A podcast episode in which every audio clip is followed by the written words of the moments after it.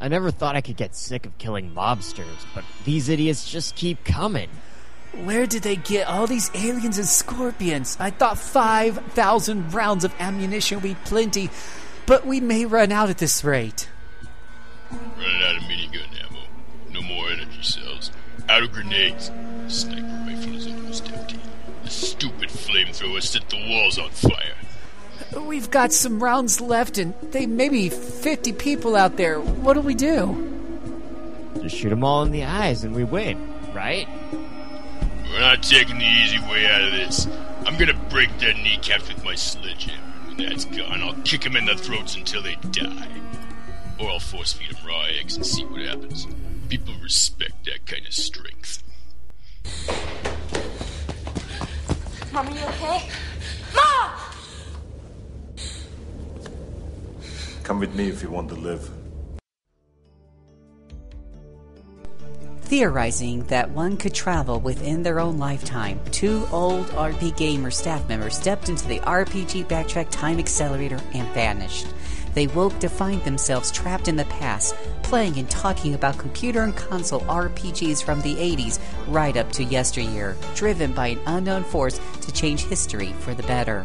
Their only guides on this journey are other staff and players from RPGamer.com who they meet to help record podcasts that only their audience can listen and hear. And so, Phil and Mike find themselves leaping from game to game, striving to put right gaming backlogs gone wrong, and hoping each time that their next recording will be the one that leads them home.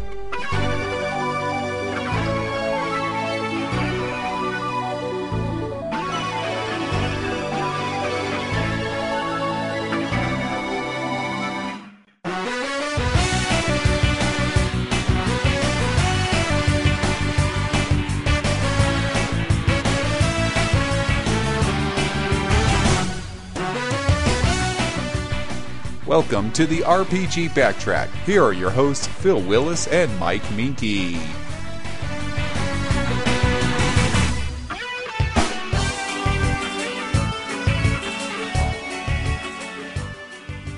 And welcome to the ever popular, ever famous RPG Backtrack. We are up to episode number 115 Dust in the Wind. This is the show we talk about all your favorite RPGs from the way back then right up to yesteryear. And to help me do that, as always, is my comrade in arms, Mr.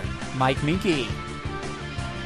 Yeah, uh, well, it's a good thing we're recording this now and not last week, which is when I lost my voice. Nobody likes to hear that kind of podcast. Well, yeah, a podcast with you doing sign language the entire way through would lack some of the normal impact that we get by listening to your wonderful voice. I still can't do the highest registers, so uh, anybody who's hoping to hear me do my Michael Jackson, sorry, it's not happening tonight. Yee Well, that's okay because we've got those high notes covered by our good friend Mr. Scott Walker. War. War never changes. What is it good for anyway, Scott? Absolutely nothing. Listen. And I heard it makes the Undertaker happy though. Hey, uh, and on your I feel other, like listening to some Motown now. I know, right? Maybe. Oh, I should write a note down. We, I should put that "so" as the ending song. Um, no, I, I think we actually have a good song for. Would, would you say it would work for, best for the beginning or the ending, Scott? The Louis Armstrong Well, tune. Well, I, I think, well, obviously we need the ink spots because that's just the official band of the collapse of society. I think the Louis might be a little overplayed in this context. It might, but we can't assume that the people listening to this episode have necessarily played the game and thus heard it enough. So I think we should try to cover that base, just in case. Hmm. But I don't know where to put it. And I am the other host of the show. My name is Phil Willis, and today we are talking about Fallout 2 and Wasteland, right?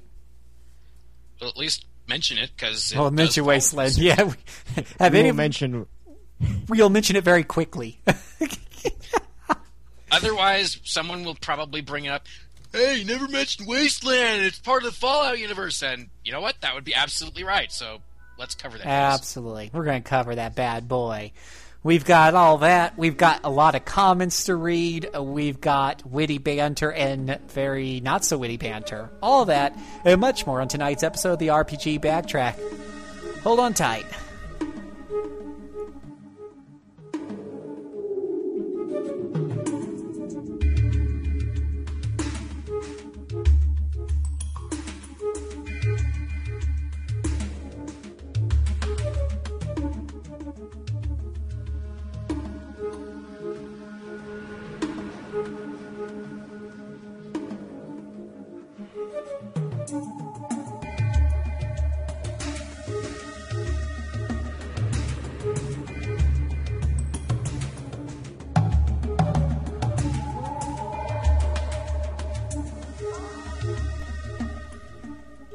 And we are ready to jump into this. And since it chronologically came first, I feel that it's only proper just to knock out Wasteland really fast. Wasteland was developed by Interplay Productions, published by your good friends at EA. God love them. Distributed by EA? EA. EA was, EA Well- was going at that point? Yeah, that's when they Well, had the see- big blocky logo. And this was before they were evil. Yes, this is true. This is back when they were kind of cool, and you're like, "Oh wow, it came from EA, awesome!" Instead of, "Oh man, EA got that IP crap." No, no, I'm not installing Origin. Don't care. Or- Origin's calling you, man. Do it, man. Do it. I don't care if you're giving me free stuff. Not happening. Not. Uh, oh my gosh, I could so get off the EA tangent, uh, the Origin tangent, but I'll maybe we'll do it at the end of the show. We'll see. Uh, anywho, uh, Wasteland uh, was distributed by Exile Entertainment and was released on the Commodore 64, the Apple II, Microsoft Windows, DOS, OS X, Linux. It was released back in 1988, a single player RPG experience coming to you on a gorgeous, beautiful floppy disk. Uh, but now, of course, floppy? a sync. Well, that that's just what listed here in Wikipedia, so I don't question it. And uh, and I'm trying to read the specs on the label on the box, but the resolution's not high enough for me to make out the wording. Uh, so I'm kind of at a loss there. I'll keep I'll keep trying to pull it up. But uh, in the meantime, let's presume one floppy. And now it is available for. Di- oh no, did they take it off? Let's check it real fast. I know I got mine off of GOG. Uh, let's just double check GOG. Wasteland One, the original classic, is on GOG. Uh, when uh, I need to log out to see if it's still available for sale or not because I know they took off Fallout. Let me log out and see if Yeah, we know, and we know Steam doesn't have the early Fallouts. Yeah, yeah. So those got yes, it is available for sale. I logged out of GOG, so because when I logged in, it just says you've already bought this. Uh, it is five ninety nine. It's a fifty eight megabyte download. Wow, fifty eight That megabytes. sounds a lot bigger than one floppy. I was about to say how many floppy disks have they had to do? that would have been like. I mean, a floppy disk was only 360. Well, if it was a small floppy disk, it could be a 720 or 1.4 meg, possibly. Uh, later on, they came out with the high density, uh, I think 2.8 uh, megs. Even so, you're still talking two dozen disk. Yeah, that that yeah, they obviously had to make that a little bigger, I guess, to work with uh, emulator software and whatnot. Anywho, uh, but yes, you can go and grab that on GOG if you really want to take a walk on the wild side. So, uh, Wasteland. And witness the glorious, glorious four color palette. yeah. But which four colors? Which Which four? it was usually on my on my DOS computer. It was white, cyan, a purplish. I think it was. I don't know if it was called magenta or not, and black. That was your four colors. Now the But I thought black wasn't a color if we're going by painter standards. you know they they counted it just so they could say they had four colors instead of three. Four Uh, colors sounds a hell of a lot more impressive than uh, the ZX Spectrum. Wait, let me think. Cyan, cyan, white, and purple. Three, yeah, plus black was their four. I'm pretty sure that was my four colors. I, I could be wrong. Now I'm looking at screenshots on GOG, and I oh they do oh you know I think I know why it's it's such a larger download too. I think they have like a modern yeah uh, a modern version on here because I'm looking at the screenshots, and some of these are clearly like uh, VGA graphics or EGA graphics, but some of them are looking like SVGA graphics. So I'm thinking maybe it was a remake. Uh, there might have they they might have let you toggle between original and I think the later PC The one later- of the later PC releases. Uh, so that's probably why the download's so big because it's got you know those two different options in there. Anywho, uh, so Waste Wasteland. Uh, none of us have actually played this, right? Am I wrong here? Um, I'm pretty sure I haven't. That Yeah. there are a lot of things in sort of the Apple II library that I may or may not have played. Fair enough. Yeah. No, you're right, and and I'm right there with you. I played a lot of games back in those early days that I don't quite remember the name to, but usually if I look at the screenshots, I'm like, aha. But I'm looking at these screenshots, I'm like, mm, no, no. There's games I play that look like this, but none of them scream that. Oh yeah, I played this. But uh, we can cover some basics here. It's uh, it's a science fiction role playing game, as you can imagine, from something that inspired the Fallout uh, series, and um, and uh, it it was ba- it was loosely based off of tabletop role playing mechanics. Uh, from what I understand, that uh, it was based off the game Tunnels and Trolls and Mercenary Spies and Private. Other all kinds of game systems I never heard of. Maybe you, Scott, because you're really deep into those. Have you heard of those before? Tunnels and Trolls, yeah. I think I played like eighth edition of that. Mm-hmm. Like Tunnels and Trolls was uh, the original like Brand X version of D and D. Like I think it dropped within two or three years of uh, first of um, first edition coming out, and yeah, it was always kind of that whole uh, your mom bought it for you by accident. I think it's got fans in Europe's in Europe. eh. But for whatever reason, there's enough of nostalgia behind it to have people keep buying the IP and releasing new versions of it. Hmm. Well, um, so it's loosely based off of that. You have various statistics like you'd expect from an RPG: strength, intelligence, and luck, and wheel, weapon and skill, uh, different various other skills. Uh, you get experience through combat and use of your skills.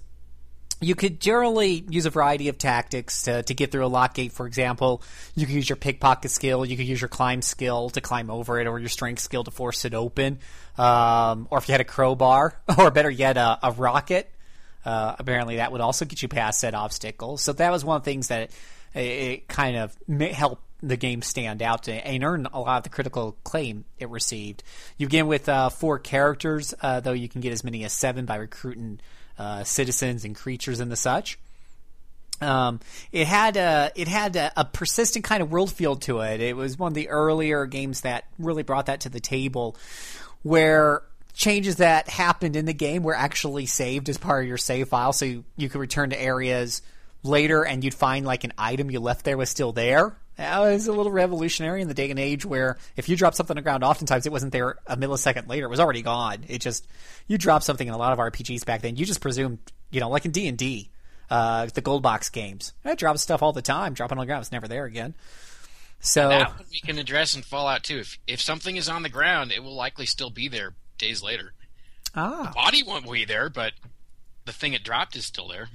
Uh, and because of that, the game the game had to be completely copied to its own game disc, so you wouldn't you know screw up the original game disc. You'd copy it to a gameplay, which was a common tactic back in those days. Uh, if you had a game that was going to change a lot of its data through the playthrough, a lot of my games would have me. The first step would be to install the game onto a game disc, and you have to keep swapping it back and forth as it installs all the data onto a, a gameplay disc. You still would use the original disc to boot the game up, but then you use the gameplay disc to play the game. Um, it also did kind of the gold box D and D thing, where throughout the game you'd have to because they didn't they had very limited space on that whopping you know 320 kilobyte disk. Um, you would oftentimes be referred to parts of the manual where you'd have to go and read paragraph number 12 or number 20. Ah, those were the days, right? Well, that was also part of uh, you know their grand DRM strategy because uh, you know no one who had a copy the the ability to copy floppies also had access to a photocopier. photocopy. Yeah, no, you're right, Scott. So many games did that back in the day. And I was, all, yeah, all my friends would do is grab a few bucks where you could go down to the office store, or whatever. School library even had a photocopier, five cents or ten cents a copy, and we copy whole instruction books. Uh, oh wait, that's probably a bad thing. Illegal. Co- anyway, um, I'm sure you're well past the statute of limitations on the time you think- pirated Ultima 3. yeah, I think the video game market is also past the point where you can send the Kinko's market into stock market oblivion. the uh, the plot had had that uh, had that uh, post nuclear you know feeling to it that you again that you've already come to experience uh, expect from the Fallout series. Um, it's about a hundred years, maybe ninety or so after a global nuclear war has taken uh, place. and a far remnant force of the United States Ar- Army call themselves the Desert Ranger, base uh, danger. my good lord, I can't talk today. Based in the southwestern United States, uh, are deci- uh, are assigned to investigate a series of disturbances in nearby areas. So, throughout the game, you'll be exploring the remaining enclaves of human civilization, including a post apocalypse Las Vegas, which, great expansion for the Fallout 3 game. So, you'll, uh, of course, you'll discover a larger menace and, and the such, and you'll have to address that. Um, so it's pretty cool. And it got a lot of really good critical critical acclaim. Uh, acclaim. Got a lot of great scores. Um, let's see. Computer Gaming World awarded Wasteland the Adventure Game of the Year in 1988. The magazine's review that year cited its ease of play, richness of plot, problem solving requirements, skill and tax system, and graphic display. Because, you know, breaking all the barriers with those four 16 colors, depending on your graphics card. So. And and three years later, I guess is how slow the gaming market moved back, and they're still talking about three years later. Three years later, Computer Gaming World also gave it a favorable review, calling it really the only decently designed post nuke game on the market. So Was that Uh, a review for Europe, or did it just take three years to work through that magazine's backlog? Either that or either that or was a port. It was probably Yeah. like the Got- Apple por- port or something. yeah, yeah, probably the high resolution or the SVGA port or Apple or whatever. Sure, sure.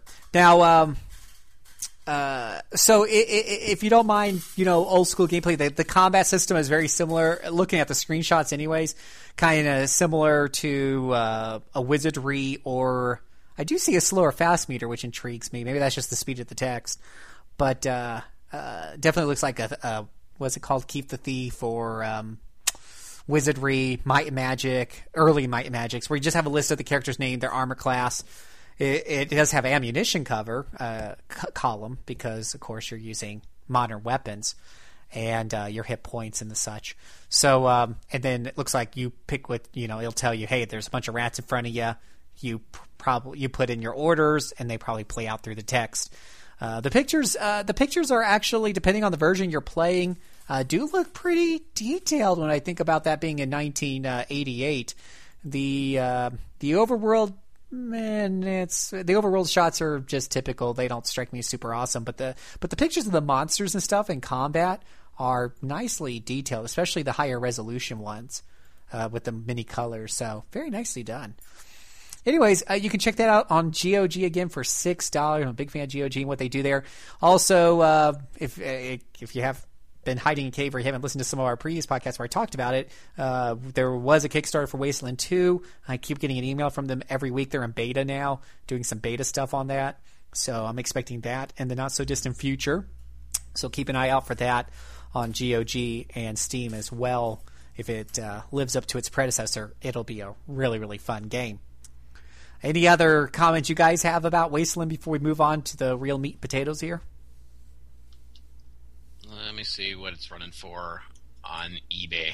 Just you gotta look up the floppy disk. ver- Who's gonna Who's gonna pay for You know the what? floppy Why disk not? version? You can get on GOG for six bucks. People will. Ah, I shouldn't underestimate. There the are power. collectors. I shouldn't underestimate the power of the collectors. You're right. You're right. Phil, I have bought zip drives at a thrift store that people had that some idiot in Norway bought from me and was willing to pay forty bucks to have shipped across the Atlantic. Oh Me? my. May- Maybe the zip drive is just such an awesome piece of technology that I'm missing out. You must be. Holy cow. So what'd you pull up? Ay, ay, ay. I can't even find the right thing. I, I get Heroes Chronicles Warlords of the Wasteland, which is way too recent. I get Fun little game though. An Ultimate RPG Archives thing, but Oh, I'm not 'cause- pulling up the oh. original Wasteland. Uh, not pull up the original Wasteland. Huh? Oh, the the Ultimate R- RPG Archives does have Wasteland in it. It was um, an Interplay re-release collection. Okay. Well, it's go- that's going for 35 bucks or 50 if you want to buy it now, so that could be a really good deal. It says there's a lot of stuff on it. How much? 35 bucks or 50 if you want to get, buy it now. Sweet Well, uh, mercy. let, us see exactly what it's got on there. Bard's Tale 1, 2, 3, and Construction Set, Might and Magic 4 and 5, Stone Keep, Ultima Underworld 1 and 2, Dragon Wars, Wasteland, and Wizardry Gold. Uh, a lot of those are on GOG. Uh, I mean, if you bought them at retail, it would probably add up to that much, but wait for a GOG sale. Dragon Wars, you know, I'm trying to remember if I have that one or not, because that one was one that I did play back in the day, and I thought I saw it on GOG or somewhere at one point, or maybe I just downloaded an old DOS version. That's kind of an old. That was one of the ones that we were passing around in school in computer club class and farting around with. Anyways, it's it's uh, it's the Fallout podcast. So let's get back on track and talk about Sure. Fallout Two, a post-nuclear role-playing game. I mean, that's how you know it's post-nuclear. It's right there in the title. This was developed by Black Isle Studio, published by Interplay Entertainment, released on September 30th. 1998. This is a single player RPG released on Microsoft Windows and Macintosh, coming to you on one floppy CD. Uh, no floppy disk. A CD. I think I think the Mac release was several years later. Yeah. Just a feeling. And just to really drive your back, just to really help you get in reverse and to draw your mind back, then let's go over the system requirements. This requires, I hope you got this, an Intel Pentium 90 CPU, Microsoft Windows 95 or higher, 16 megabytes of RAM, a two-speed CD-ROM, and DirectX 3.0A if you're going to play it on Windows. You're going to also need How much hard drive space do you need? you know, it doesn't point that out, but you will need a one megabyte VESA compliant SVGA graphics card. And it would help if you had a Sound Blaster compatible sound card, unless you want to play the thing on mute. So, bam. Can you still? Ooh. Huh. I would highly recommend if you're going to play this, grab the. Uh, whoa, can you even get the GOG? Ver- no, that's also out. Is that was that outlawed can't. with? You can't. Oh, sorry guys. Haha. Let's let's see what it would cost on eBay. oh, jeez. Well, this one does get re-released with on CD with the uh, with Tactics and uh, one fairly frequently. So I think it's probably only like ten bucks. I mean, the challenge there is you'd want a recent re-release because playing that in a Windows 64-bit environment like seven, Windows 7 or 8 might be difficult otherwise. I see a brand new one for uh, CD-ROM for Windows Vista XP 2000 whatever for 889 and that's with shipping. Well, there you go. Uh, Yeah. Windows Vista was that 64 or 32, or did you have your choice on that one? I think Vista was a, still a thirty-two. Ooh, I So should you- I should actually point out that the game is playable on OnLive. on so live? there you What's- yes the, the the subscription streaming thing. Oh. Well, there you go. Go check out OnLive. While tempting given that my internet died several times while I was playing the game, it's a good thing it didn't require me to be online. All right. Have I slammed Suddenlink lately? Let me do it again. You suck, Suddenlink. This is this is the part of the show where I hand the mic over to the two experts. Why don't you guys kick this off by uh, doing what we always do? Let's start talking about the story and plot of Fallout 2. You want to go for it, Scott, or shall I? Okay, so um, some decades after the events of Fallout 1, the uh, survivors of Vault 21, uh, call upon who have somehow regressed into acting like Native Americans as portrayed by movies from the 50s. I don't. That, that never gets really well fleshed out. No, but they founded a village named Arroyo, which is somewhere in the Pacific Northwest. Yeah, somewhere that away, and it's facing a terrible, terrible drought. So they uh, pick you as uh, the most awesomest of the tribe to go seek out Vault 13 uh, to find the uh, Garden of Eden creation kit. It. You're the chosen one. Yeah, they choose you. But if they call you the chosen one, then that means you're inherently awesome, right? Well, considering that the guy that chose you is the protagonist of the first game, maybe that's kind of neat. That is neat. I didn't realize that. Yeah, no, it it's like apparently your character makes it to like 90 billion years old. Well, let's see. I think this is, takes place 80 years after the first one, so what would that make him? Well over 100, right? Just about cuz I think the your starting age options were like 17 to 19. it must be the radiation. It, yeah. Desert air, that's what it is. Combination of things, I bet. At, at any rate, sadly, he does not live through the whole game. No. Instead, he gets to show up every now and again with visions to compel you to keep going for the GECK because things just keep getting worse in the village. Except there's no real ticking clock element to it, and the game is really big and open, so you will wander around doing complete and utter nonsense most of the time. There might be a ticking clock, but no, there I- actually isn't. Okay. I was gonna say, I was gonna be really generous and say if you take 15 years, say, to get everything done, then there, it might kick in. But No, no, gonna it, do that? it, it's like Oblivion. 400 days later, it's like, hey, that that apocalypse, it's a problem. Just saying. Yeah, you really ought to get on that. But you know, we'll we'll be fine if you take another 400 days out. Don't worry Yeah. too much. And yeah, so until that happens, which is near the end of the story, then you just get to wander around and see what a great world this is, and usually kill a lot of the people in it. Yeah. Well, let's see. Yeah, well, let's let's deal with all the stuff that you can do in a minute, because otherwise we'll get distracted from the eventual plot that kicks in near the end, which is that all of your villagers get kidnapped once you do find Vault 13 by the Enclave, which The is jerks. the United States government. They're jerks. What a shock! And you track The, them the down. president of the Arclave, Ar- Enclave is named Dick Richardson. That's double dick. He's kind of a tool. just a little, but he's voiced by Jeffrey Jones, which is cool. Mhm. And yeah, he has to tell you the usual spiel, which is that in the name of humanity taking over again, we are creating I forget what they call the virus, but it's designed the- to wipe out everything that's not pure human. Yeah, it, it's the FEV virus, and it will kill anything that's even mildly mutated. So everyone. Fortunately, you are able to kill this guy. I did. Yeah. I have no regrets. No regrets. That guy's a tool. And then after you do that, you can set the rig to blow up, which I did. And then you have to fight uh, Frank Horrigan, as I recall, the massive dude with an end boss knife. Yeah, he he's he's really stupidly designed. It's like, hey, let let let let's just have this Uber NPC who has the best armor and is also a massive super mutant, except that he's immune to the normal things that kill super mutants. I think he's immune to criticals too, because I didn't get one when I was attacking him. Yeah, no, I tend to play this game as a crit stacking whore and uh, nothing. But his death animation is kind of cool. His to- his lower body comes off, and he kind of crawls towards you using only his arms before you talk to him again, and he finally dies. And he's voiced by Michael Dorn. That's cool.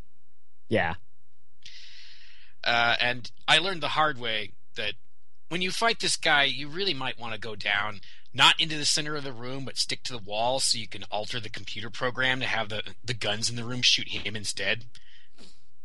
Because otherwise, he'll probably make you go through your entire supply of stim packs, and even that might not be enough. yeah. Doesn't sound like a very nice guy. Doesn't sound like somebody you want to invite out on a date. No, no, he's he's not. He's not a nice man. The o- No. the, the whole enclave are just dicks. Even the guys you can convince to help you fight him, but you know, since you did convince them to help you fight him, and they can come with you to escape the meltdown. So, I guess they get slight bonus points for that because they provide valuable targets other than you. Yeah, having other other targets out there, so you're not the only guy getting shot is always a good thing. Yeah, and I mean, there's like four dogs that'll join you. I didn't meet any of them. Really? Not, I, did, Not I didn't meat? find Dogmeat. I didn't find whatever that dog is that will stick to you, and you have to kill it real fast, or else it'll drag your luck down. well, you you already have to have terrible luck to Oh, okay. begin with. Maybe that had something to do with it. Yeah. I did find the the special encounter with the unwashed villagers going after whoever that guy was, but I didn't know what the hell I was doing at the time, so I actually shot at the unwashed villagers. Yeah, that'll that'll happen. And then I researched it and realized, ah, man, I just saved the, the the jerk on the interplay forums who kept calling out the design team. Did I really want to do that? Yeah, maybe. Someone's got to stand up for the nutcases on the forums. Not me. Yeah. If I had it to do again, I wouldn't do it that way. But he did have an awful lot of HP for looking like a regular old man. well, you know how trolls are. They're uh, pretty resilient.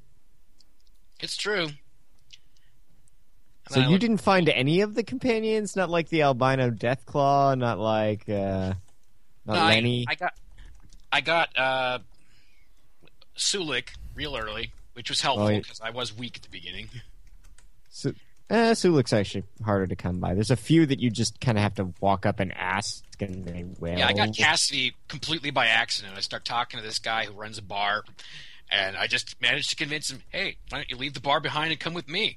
And Cassidy's good with a shotgun, so I was glad to have him along. And I got Vic, and eventually he became kind of worth having, just because I filled him full of ammo and he shot things, and he shot them well enough that he helped me kill. So I was glad to have him along but I never got the perk to have a fourth member, so I those three. Oh man, so you didn't find Skynet? I didn't. I know I should have. You should see Skynet was fun. Like there was a whole quest where you had to help out this robot guy. Well, that and when I explored that area, my science skills weren't very high yet, so I didn't know if I would be able to wake him up successfully. And I did find Marcus, but I my party roster was full, so I didn't necessarily want the mutant who would probably use his minigun to shoot everybody down. Why wouldn't you want him? Because I was full. What was I going to do? Kill one of my people? Yeah, I probably should have done that actually. You you probably should have gotten rid of Vic. Because then I would have had another guy voiced by Michael Dorn on my team. That would have been awesome. you always need more Michael Dorn. Pretty much true. Okay, so New Reno. Apparently, the ratio of prostitutes to other citizens in New Reno is about mm, one to three, something like that. Well, New Reno's a tourist mecca for all the prostitutes. So there you go. Got to have high supply. Those prostitutes must be turning awesome tricks, though, because usually you can't support support that many, uh, that high a prostitute to citizen ratio. I'm just saying. Well, you can now. And I found that when you kill off one of the mob families, the prostitutes outside, even though they suck at it completely, will try to fight you anyway. Well, you just killed their primary source of income. That wasn't You'd very think nice. they would be st- you'd think they would be a little smarter than to take their knives and go after the guy who just slaughtered about 30 people in the casino. Hey, But no, they're committed. they must be addicted to jet, right? Yeah. Oh, that and they're probably messed up on Jet. Yeah, let's see what's the, what is the name of the guy who made Jet? You talked to him in one sub scenario. Remember the pimply faced dude? yeah, that guy. And apparently he's so awful in combat that I'm glad I didn't have, invite him to join. But it gives you more Jet. Jet. Oh, I'll, I'll remember his name eventually. Myron something? No, it's not Myron. That actually sounds right.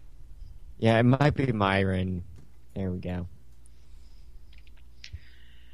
Um, let's see. And there was a Robo Dog in Navarro, and I, f- I frankly got sick of carrying the stupid chip around because I was trying to load up on ammo just so I could kill everybody in Navarro, and but I just said screw the Robo Dog. I'll I'll come back for it later, and I never did. May have been a bad decision. Bro, do you have some jet? Honestly, there are a lot of people with jet on their corpses in this game. Or you can just steal it from them. Jet. And then because jet is weightless, you can carry as much as you want of it. Oh, hell yeah. and then sell it. Damn straight. See that? See that's why there's so much shit around. Is trader smart, savvy traders who just pile up all the things that don't weigh anything to sell for later, Mm. like my thousands upon thousands of pencils. Well, stim packs also have no weight. Those are good to have around. But I need those. Exactly. So you don't sell them, you just hold them. Yeah. Of course, ammo tends to weigh a lot when you gather enough of it. you know, o- only once you get into triple digits of anything. It's true. It made me kind of happy that I was focusing on small guns, though, because that way I don't blow through all of my ammo in one fight. Oh, that's just the Fallout experience, not having any ammo. So what? Then I get to go punch things again? yes, yes. You should always, always spec for punching. But I got my small gun skills up to I think 170%, maybe more. Because let me, because criticals to the eyes are awesome. That is true. I, I just love getting that text.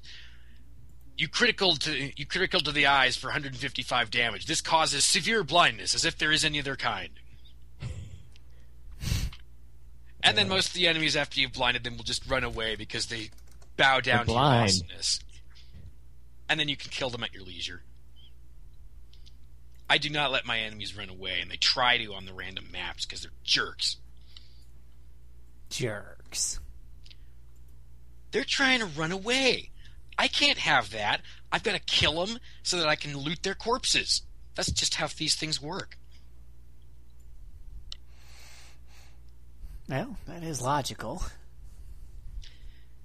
Of course, then they usually have weapons that I don't need, so I end up dumping them in the car trunk so that I can sell things later. So, Well, yeah. What else are car trunks for except for your bullets? And maybe some dead guys. maybe some dead guys. So, what did? What are your thoughts on this? This story, though. Um, see it. There, there's so much little stuff that is so much fun in the game that it makes you kind of forget that the the big actual main plot is kind of dumb. Yeah, if you go in for a gripping central story, you're not going to get much. But if you go in expecting to find lots of neat little things along the way, you will get that in spades. So, I, I guess that that's the recommendation right there. If you enjoy fun tangents along the way, like picking your mob family to help in New Reno and killing off the other three, or let's see, going in, Yeah. going into a boxing tournament also in New Reno, and maybe not doing very well because you need really high strength to do it, but it's fun. yeah, I mean, you can also become a porn star. It's true, and my stats weren't good enough to make that work, so I Ah, I got embarrassed. I wasn't a good porn star. Or you can get married to those two idiots in uh what was it, Klamath? The Den, something like that. something like that. And you can watch as they suck so horribly that they get killed probably in the first fight, and then you become a widow or a widower. But you can do it. Or you can break up a slave ring in I think this is Klamath. Just go kill all the slavers after stealing from them first. You can steal the shotgun right off the head slaver, and then he'll run away from you because he he was too stupid to notice you grabbing the shotgun out of his pocket. And then free the slaves or kill them all if you want. They're easy pickings. Or uh, fixing the nuclear reactor in Gecko Town. Or pissing off the two towns. Uh, what was it? Vault City and Gecko Town don't like each other very much, so you can fan the flames of their hatred. Or you can make them work together a little better, and eventually you learn that Vault City just takes over Gecko Town and makes all the, the ghouls there into slaves anyway. Yeah. Sometimes things don't go as planned. Sometimes, even with the best of karmic intentions, you cannot convince people to be nice. It just doesn't happen. Yeah. Or you can go down to um, uh, what is the town Marcus is in? It's the Um, place with. Uh, It's not uh, Marcus. I'm trying to remember now. yeah, it's the place with the mine that you can go into, and if you don't have some means of uh, breathing the air, then you're going to take horrible damage real fast. Yeah.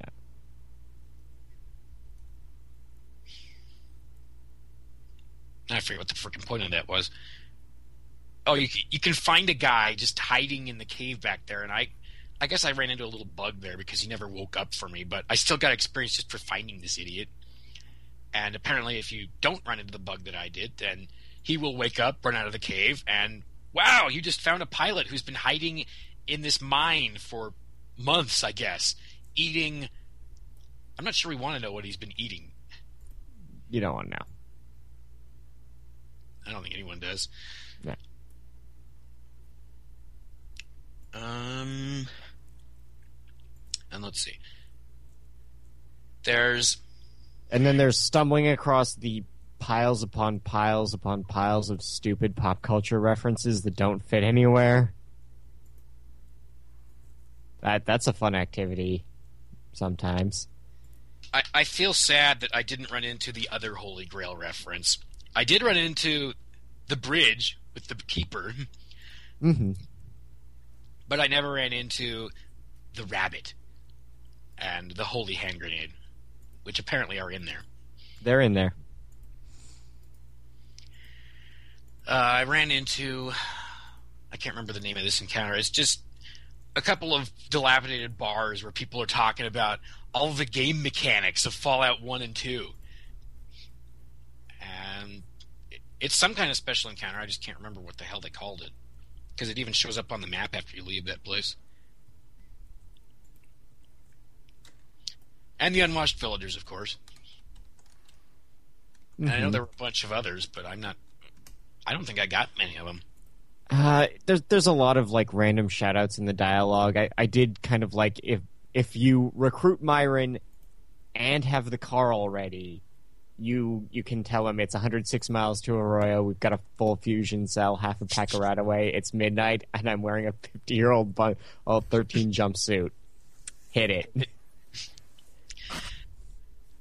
Well, I do remember what is it? Gordon of Gecko tells you that greed is good, Yes. which is true, at least for him. Um,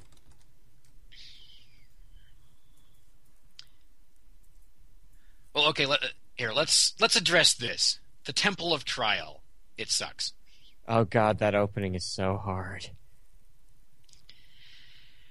I, I remember when I first started this game, you're just plunged in there. Here, you're the chosen one. Go through the Temple of Trials, and uh, yeah, have fun with that. And even once you get through with it, you're still stuck pretty much with your fists, or I'm sorry, a spear. Ooh, that, now that is a great weapon in the Fallout universe. A spear, compared to a pistol or a rifle Hey, you have one one remote detonator mine left. That's totally not useless. Do you? I seem to remember having to use it to open one of the doors inside the stupid temple. I think they gave you a couple of tries at it just in case your demo skill was terrible. Yeah, mine wasn't very good because it blew up prematurely. Yeah. Then again, unless you deliberately planned, man, I want to pull, I want to bump up demolitions right now. Then you're probably not going to be good enough to make it work with level one skills. That is true. Like you like this is a game where you kind of want to decide on a you, you kind of want to maybe just have a save file right after the Temple of Trials and then use uh, an editor to tweak your build every time you do a new play through.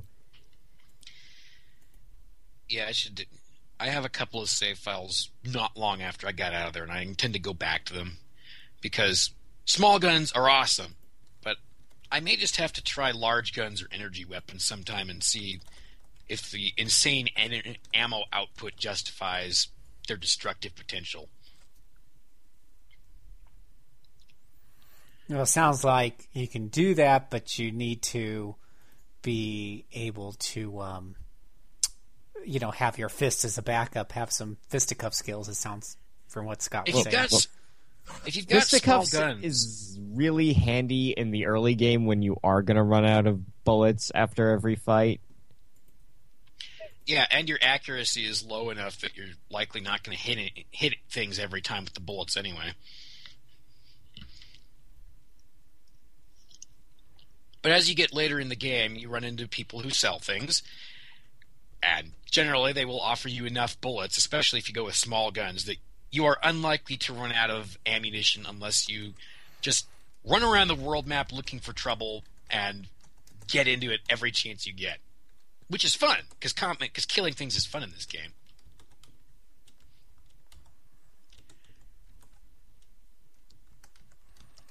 Then again, if you go with large guns, which I didn't, then you'll probably blow through a couple of clips of ammo with every turn.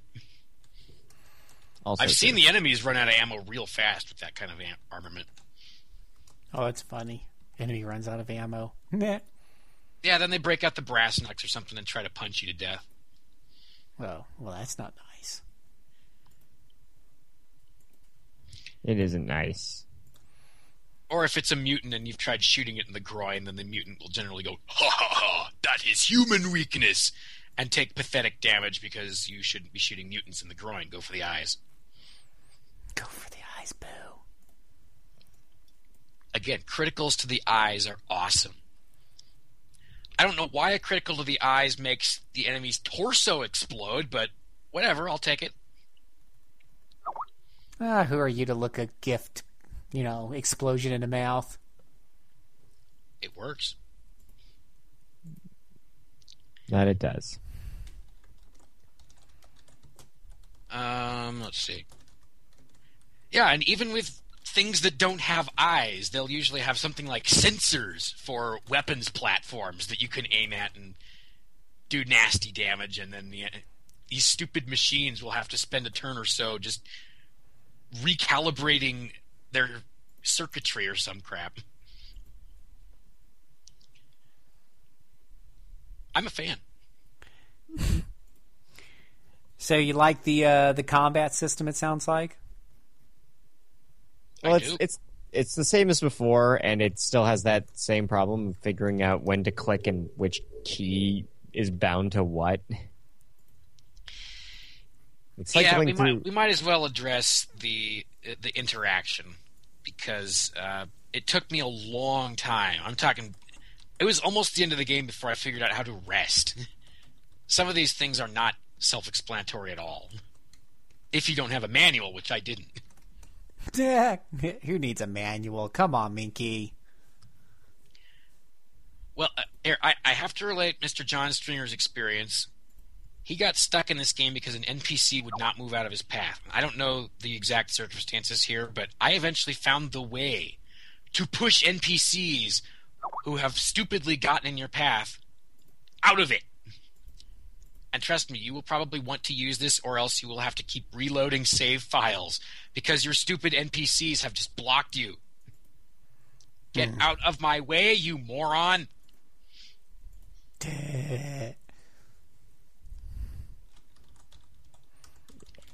But there is a way to do it, and you will want to use it. It's similar to the way that, that you refuel the car, which you will definitely want to do because the car is awesome. It's a car. It's got a trunk, man! Storage space! For it. bullets. Yeah, apparently it can take infinite bullets because they take up no room in the trunk. I'm cool with that. Uh, okay, I did not use throwing knives or grenades at all. Are are those worth investing any points in? Not really. They're really clunky as to how they're used. I seem to recall there being like this whole thing about bl- grenades scattering and misfiring half the time, anyhow. Oh, that's just what we want. Yeah, just what you want with high explosives, especially when your companions run out of ammo and start punching guys. Or are all dogs, because that happened to me. Well, that means that they're very unlikely to run out of ammo. Yeah, that's true. I don't. Yeah, I, I actually did ask the Deathclaw that you find in Vault 13 to join, but he told me oh, you've got too many people. And uh, oh well, Sulik, Vic, and Cast got the job done, and Vic was the weak link, but he had enough ammo that he was useful anyway. So let's see what NPCs are we forgetting here. Oh, you know, some red shirts, the Guardian of Forever. There's a, I mean, in terms of actual serious characters, there's, eh, not everyone is popping out. Right now, all I can think about is the request of the new Emperor of San Francisco, because the town was repopulated by a Chinese submarine. Oh yeah, to go to go kill off the hubologists, which is some kind of not very veiled dig at Scientology. So go kill them. I did. And I feel good about myself for killing the hubologists. Especially the stupid ones, the new recruits who had no weapons and were just trying to flail at me in their stupid robes. They wanted to die. I granted their wish.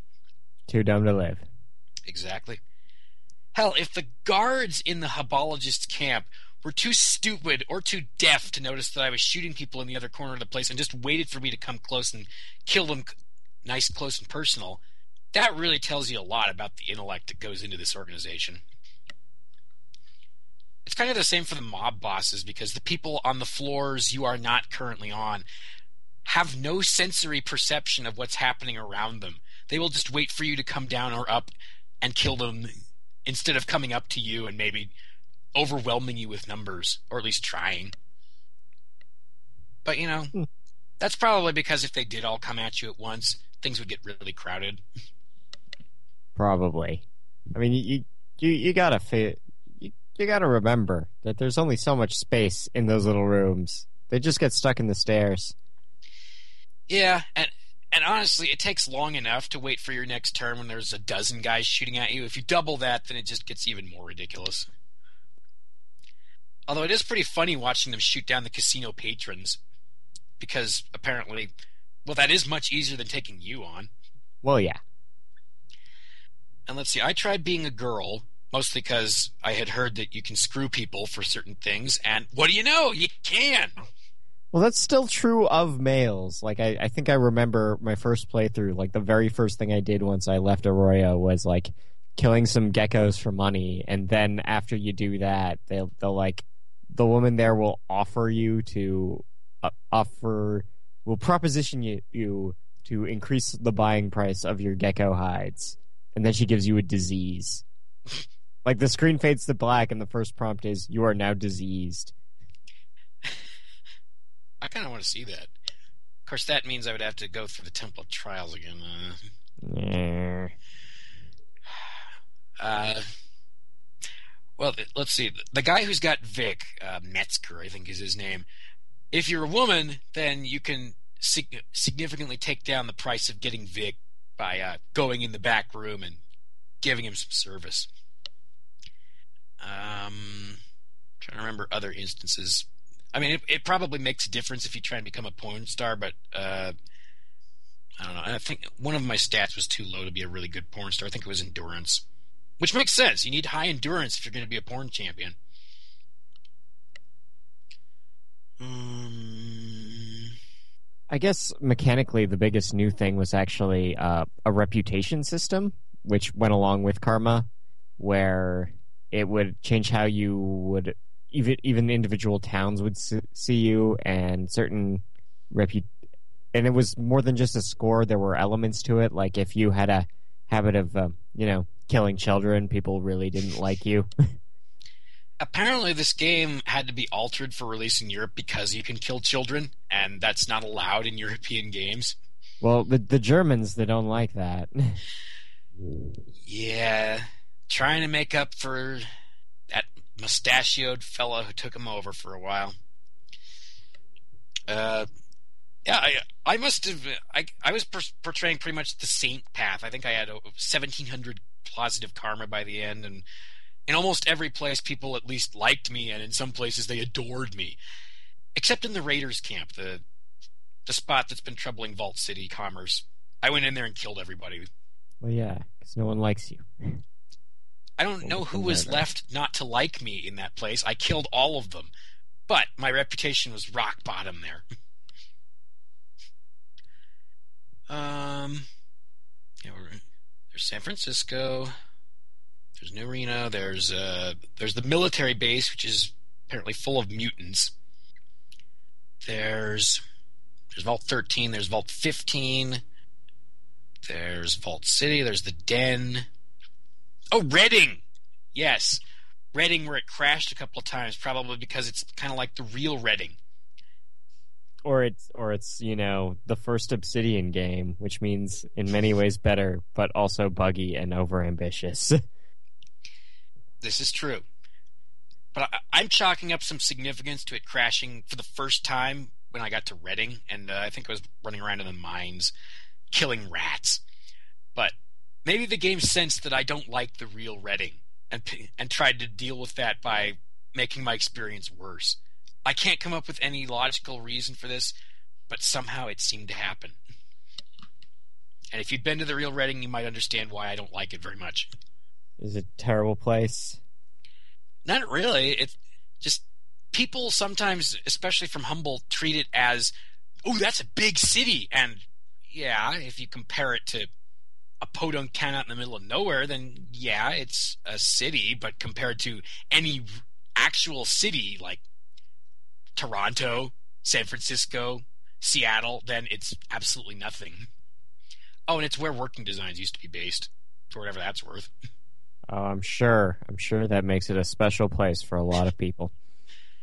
I don't see what Vic Ireland saw in the place, but then I don't see what a lot of people see in the place. There, I slammed Redding. There we go. Anybody who's been there, deal with it. Um, well, let's see. You know, I don't just in case anybody's still got questions, the basic combat system is this: you enter combat mode, and then you choose. You have uh, a pool of action points to use each turn, and you can use those either for movement, which is a hexagonal grid, which is interesting. Hex grids are neat. They are. You don't see them very often. Yeah, and that's a mistake on the part of the entire world is not using hex grids enough. We'll never know why people apparently love their squares for whatever reason. Yeah, they're just easy to. They're just easier. What do you think, Phil? Hexagons or squares?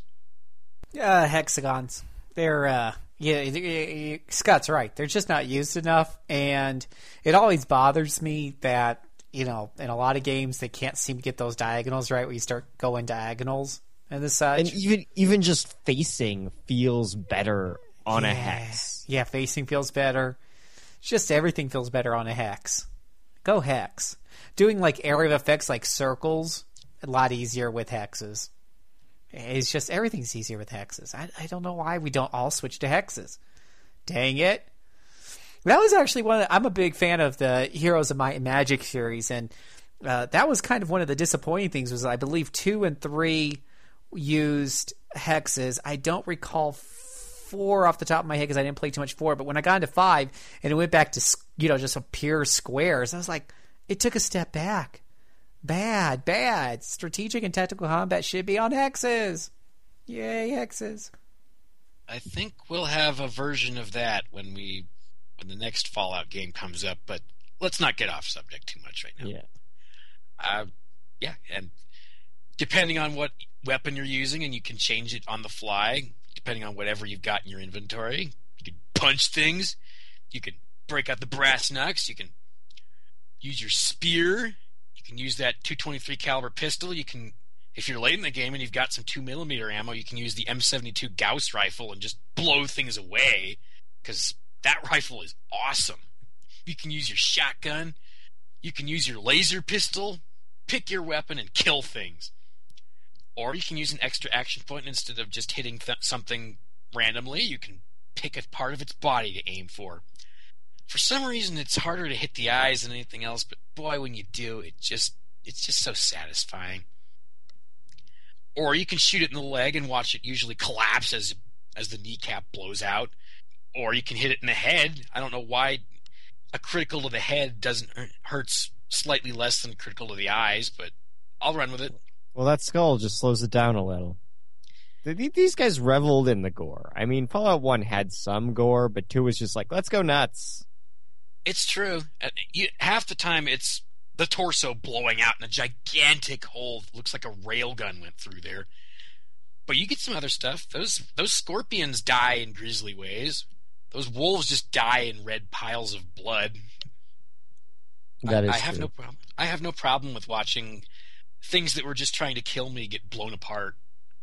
And the graphics aren't exactly so awesome that you're gonna that families all over the world are going to scream. Oh, but what about the children? Mostly because children nowadays are too stupid to play. No, I won't generalize. Most children around the world nowadays will not look at a game like this twice. They're Yeah, lost. no. They are missing out. Darn kids and their rap music. Gotta do something about those little buggers. Rap musicians. Exactly. I can name off a bunch of rap musicians that I hate right now, but again, I think we're getting off track. Uh, oh yes, the language. I did not expect the the mofo bomb to be dropped multiple times in this. Obviously, Hey, obviously everything everything got blasted in nuclear fire, including common courtesy. Well, it does mean that in the 300 or so years since the bombs fell, the language has not come up with a new insult of that caliber. People are still using it. Well, we've been we've been using that for 400 years already, as of right now. Why why would that change 400 years in the future? just because there would probably be some new vocabulary terms after the bombs fell and people break into small subsets for survival. But you know that that's such an in-depth writing experience that would probably be better conveyed with a book than a game. Just saying, the word's got some legs. That's true. It also means that the ESRB apparently didn't care about PC stuff too much because that probably would have earned it an AO. I don't think so. Actually, yeah, no, this probably should have been rated AO. Well, yeah, you can also screw people. That's didn't isn't that what got San Andreas pulled off the shelves? Well, that was that was just moral panic. That was stupid. and the culture has ch- changed how much between the years uh, 1998 and 2006 not that much Yeah, but in 1998 we were still upset about movies corrupting children and magic cards. Now the now we know those are harmless because it's video games that are killing the children. yeah i think that was right, right around the time mr clinton was making all the waves all the outrage went for him That is true. well let's see what what haven't we covered I think we've hit most everything.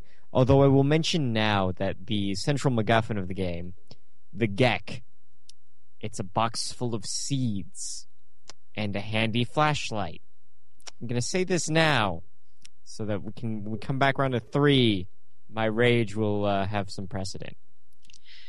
i would have to question how that is going to solve a drought but who, Well, they- who would ever bring that into it It, it was just Vault-Tec marketing. They they believed it because they're stupid. It was a joke. That was the cannot argue. whole joke. And someone missed a memo down the line. story of the world Yep. Uh, you know, mentioning Fallout 3, I'm rather curious what Black Isle Studios had in mind for that title. Which, Oh, Van Buren. There's ton Yeah. like since um since Black Isle kind of fell apart. A few of the guys on the team have come out and shown off a bunch of stuff from it. Like there, there's like a whole wiki of stuff that was just cut from or conceived of for their Fallout Three. it's just based on what Black Isle was able to do. I think its conception of Fallout 3 would have been very worth playing. It was going to be released in 2002 or 3, which which Probably three. But we'll never get to see exactly what was in mind, sadly. Because Black Isle's back, but it's not really the same company, is it? No, it's it's just a name. Um. Well, yeah, I, I haven't touched much of Fallout 1, but I gather that they look pretty much the same, right? Yeah, almost entirely. So d- don't go into this looking for a great looking game that's just going to pop off the screen. Although then again, if it was in 3D, then it would look probably somewhere between Quake and Ultima 9, and neither of those things bad. that would have aged much worse.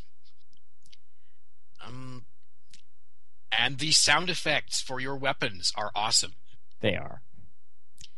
And the instant you can find some two millimeter ammo, which will probably be near the end in San Francisco, break out that M72 Gauss rifle because it kills things deader than almost anything you've got. Love that rifle. I, I don't think I've got anything left. I I I think we're I think we're done here. Yeah. Oh, well, you did go through a lot of post-apocalyptic detail. Yep. It Oh yes, you can get experience for shoveling Brahmin dung. Hey, it's a quest. It counts. Yeah, and the, the whole idea of the Brahmin, which is pretty much a cow, except it's got two heads instead of one. That's that just shows you what kind of world you're living in now. Hmm. Also, those stupid geckos. I can't believe I was being killed by geckos in the beginning of the game. Well, They're big and scary and poisonous. They are. The radiation blessed the geckos while it did almost nothing to the rats. Even the mutant rats just looked like hairy pig things. Oh no, they're mutated pig rats, I'm sorry. But for geckos to give me a bigger fight than mutated pig rats, that seems slightly wrong. I'll get I'll grant you that the fire geckos are nasty suckers though. Hate those things. Okay, now I'm done. Okay.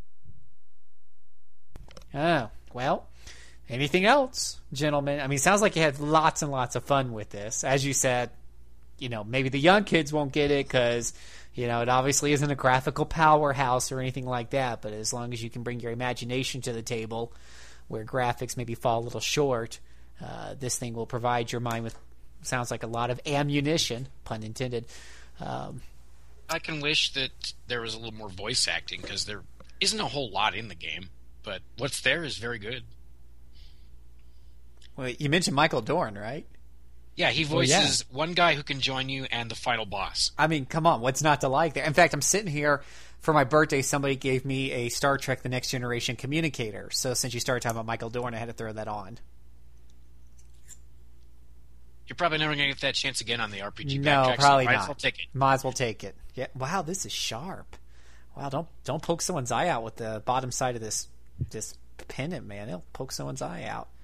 It was very nice too. I'll have to take a picture and upload it maybe to the to the forums or something. Eh, anyway, um, but yeah, sounds like should wait. You can't rush out and get it. Ah, it's no longer on GOG. Hopefully you got it. We, we mentioned this when we talked about Fallout One.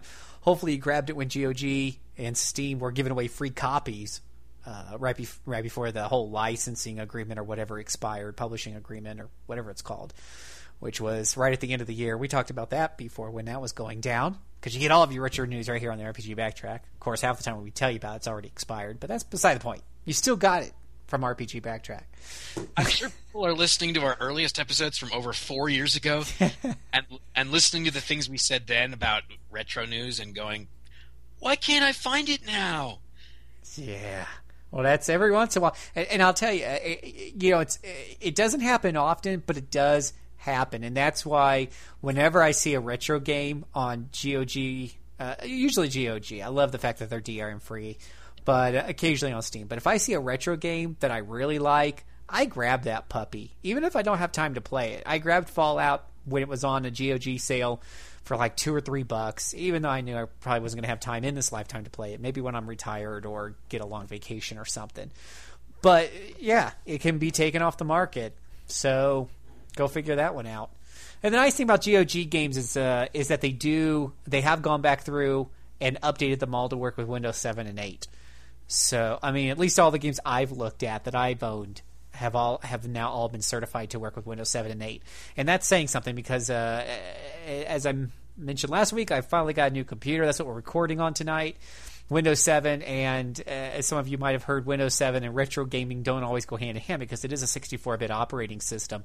I got the I think old, Windows 7 will work a lot better than Windows 8 on it. Well, maybe, maybe.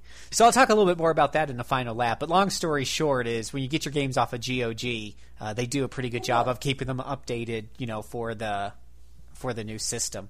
So, anywho, we're uh, well. Thank you so much, uh, Scott and Mike, because I, you guys can tell, I had almost nothing to say. In fact, I didn't have anything really to say because I didn't actually get around to that one. So it was really exciting listening and reliving uh, that game for the first time vicariously through the two of you. Awesome stuff, and, and and it's nice to know that really is. In a way, it's focused a lot more on the side stories, as you said before, rather than the main plot because if you're a busy person like I am, well, that means you can start getting into it. If you don't finish it, that's okay too, because you got to enjoy the the small stories along the way. So There, there's just something about receiving a mission from a mob boss to collect on a guy and having the option to force that guy to go down into the grave where he's buried the money and then tossing the landmine that he was going to use on you down after him. yeah, that sounds like it's pretty pretty satisfying.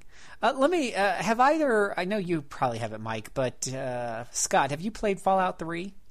Yes. When it comes to the sheer uh, feeling that you're being drawn, that you're role playing a character, which game do you think does it better? Fallout Well, Two or Three? Well, let let let let, let let's look at. Well, let, let's think about Bethesda now, where, uh, goddamn, they think their story's important, but they won't act put any actual thought into it. Uh, yeah, no. Two two gives you a very definite sense of you are approaching it no matter the way you want it, and it never seems to slap you on the wrist for anything, unless you t- kill too many kids, and then pe- townspeople just start turning on you on sight. How dare they? Those kids were asking for it. But you felt more. Pu- did you feel more pulled in? Especially With, those kids in the. I think it's the den who try to steal from you. but did you feel more pulled in with two or three? As far as just an, an RPG experience, I Oh, mean, just two. taking taking them in, and and why do you feel ultimately that that was what was what what was it for you that that drew you in the most? What what elements of of number two? Uh, it it felt like what I was doing, like even just simple conversation options mattered. Like in in in in three, you'll you'll just click through the dialogue, and the dialogue is either yes, I'll do this, or no, please explain it again. So I will. So I'll say yes the next time. Mm-hmm. Like it, it felt like everything that was on your character sheet came into play on everywhere else. So you could be ta- talking to someone, and if you rolled a character with absolutely abysmal intelligence, your vocabulary was worse. And, and that's true. You kind of see that. You kind of see that a, a lot in a lot of RPGs where you have these uh, in, interpersonal skills, diplomacy skills, whatever you want to call them, but they, they they they feel like they don't come into play or they don't come into play very much, and you kind of feel like you know the points would have been much better spent putting it into a combat um, skill or something like that. So here it sounds like they really do count. Remember that? We remember they- that oh, when they do. like the gold box when you play like the gold box games. Like, why would you ever put points into charisma in the gold box games? Because you had occasionally you'd have an interaction with an NPC that you had to make a yes or no decision on, or answer a question, or something along those lines. But you never really saw anywhere where the fact that you had a low or high charisma score really pulled it off.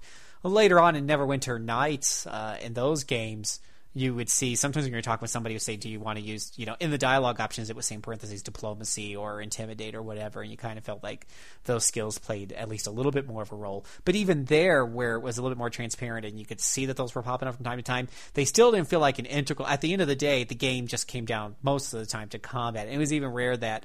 Um, uh, a diplomacy skill or such could bypass the combat, much less get you through major challenges. But it sounds like here in Wasteland, a lot of that does matter. I mean, Wasteland. uh, yeah, Fallout 2. Sounds like that matters. Oh yeah.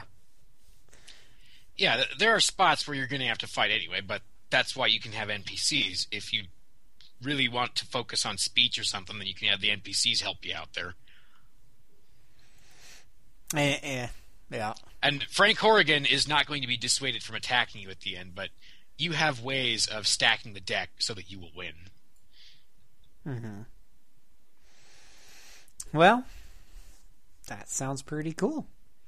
Um, all right. So if you got Fallout 2, you got some really great reasons to go back and play it, and that's what we do here at the RPGA Backtrack. We know that all of you who are listening have this huge ass backlog of games. We're here to help you sort that out. So this one sounds like one that should work its way up to the top of your list sooner rather than later. We're going to take a little bit of a break, and we'll come back and probably wrap this up with the final lap. We'll see. We'll see how we're feeling. We'll be right back.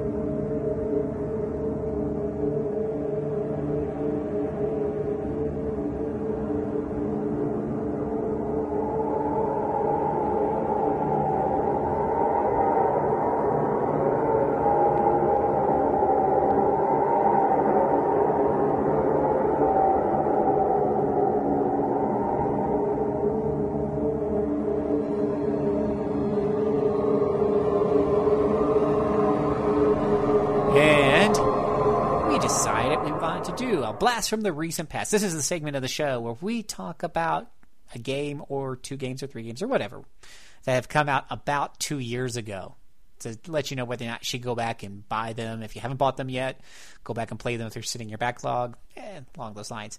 Today we're going to talk about Mass Effect 3, an action RPG developed by BioWare, published by EA. This was uh, released on Microsoft Windows, PlayStation 3, the Xbox 360, and later on the Wii U. Released originally in North America on March 6, 2012, and later on the Wii U, November 28, 2012. It, really? Huh. Wii U is that? Oh yeah, I guess it has been out that, That long. would've been Damn, I'm, long. I'm getting old. Yeah. Jeez. Anyways, uh, this is a single player co-op. that's enough and, time for the Wii U sales cycle to not hit critical mass. Nah, hit credit. Yeah. This is a single player co-op and a multiplayer RPG experience coming to you on an optical disc or via download on EA Origins EA Origin download service. So where I have it sitting at. So there's one of us here who's actually has played through this, and it's not me because it's sitting in my backlog. But our good friend, Mr. Scott Walker, has a little insight for us. Take it away. All right, so we are going to get to this game probably by the end of the year ish. So I'm not going to go into too much detail. So I'm just going to leave this with uh, a little teaser. Mass Effect 3 is the end of a grand trilogy of games with that are known for character interactions and really strong NPCs that you, you really kind of bond with in a in a special way. So when you get to the last real uh, real dialogue section of the game, of course you you have this opportunity to say goodbye to all of your old party members. And then halfway through, you have to do a goddamn turret section because someone said it's been more than seven minutes since you killed anything. So let's just interrupt this emotional moment with a goddamn turret section. I think I sense EA involvement. Oh, that is hilarious! It has been seven bit. minutes since you've killed something, so even though we're in the middle of this Tinder moment, let's just throw some more monsters at you. oh, that's hilarious, dude. I mean, not so much, but you know. that does sound like a corporate thing to research do. has told us that people are unable to go more than seven minutes without killing things. I- and Said Oh. said an anonymous spokesperson from EA. Yeah.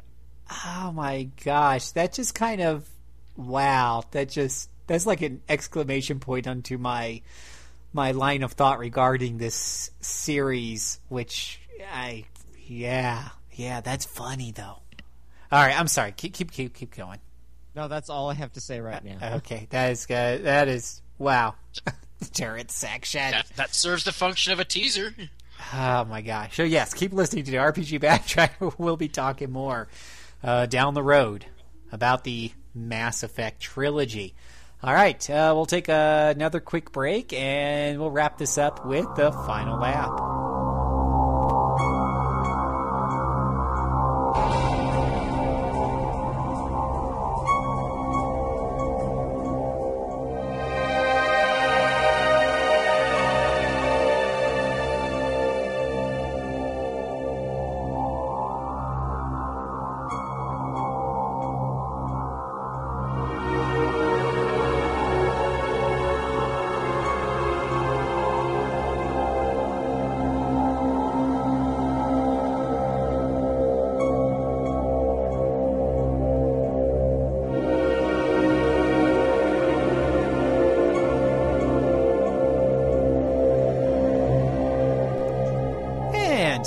This is the final app. This is the part of the show we read your comments, questions, we banter back and forth, just talk about whatever comes off the top of our head. It's kind of the kitchen sink part of the show.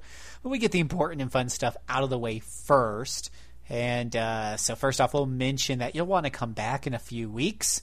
RPG Backtrack number 116, The Secret Ingredient, where we're going to be talking about the trilogy of Atelier games on the PS3 Atelier Rorona, Atelier Totori, and Atelier Maru, as Chris uh, pronounced it, I believe, on RPG Cast. RPG Cast. all the Atelier games on PS3. They're, they No, but it- Aren't those like a trill? But aren't aren't these three in Yeah. particular tied in together specifically? Yeah, they're they're all set in the same area. Yeah, Was the Alchemist of Arland? That sounds right for some reason. I don't know, but I'm sure who I'm sure our panel of experts who will be on here next week will tell us more. Um, so you'll want to check that out. Uh, in the meantime, we've gone to the future. Let's go to the past. Let's read your comments from our last episode, number 114, where we talked about uh, Tactics Ogre or Ogre Tactics or Ogre Battle Tactics, something along those lines. Silktail said, I couldn't say for every version of Final Fantasy V, but it usually has this battle. We were talking about the battle speed and whether or not there's a battle speed option in Final Fantasy V, which is just how long the ATB pauses when your character's turn comes up. Uh, but but there is an active wait option that was mentioned for stopping the ATB in the Magic and Items menu, which yeah yeah I, that that I'm aware of. Usually have that guy turned on because you the the the menu system, while simple in the early Final Fantasy games, you know four, five, and six, um, it can be a barrier to go through when you've got like ninety five items and you're looking for your high potions or whatnot. If for some reason they're not near at the top, and I think it's I don't think it's really fair to penalize the player because there's not really a super great way to put those key items or key spells or whatever at the top. I think you could do some sorting with your items that could help that out a little bit.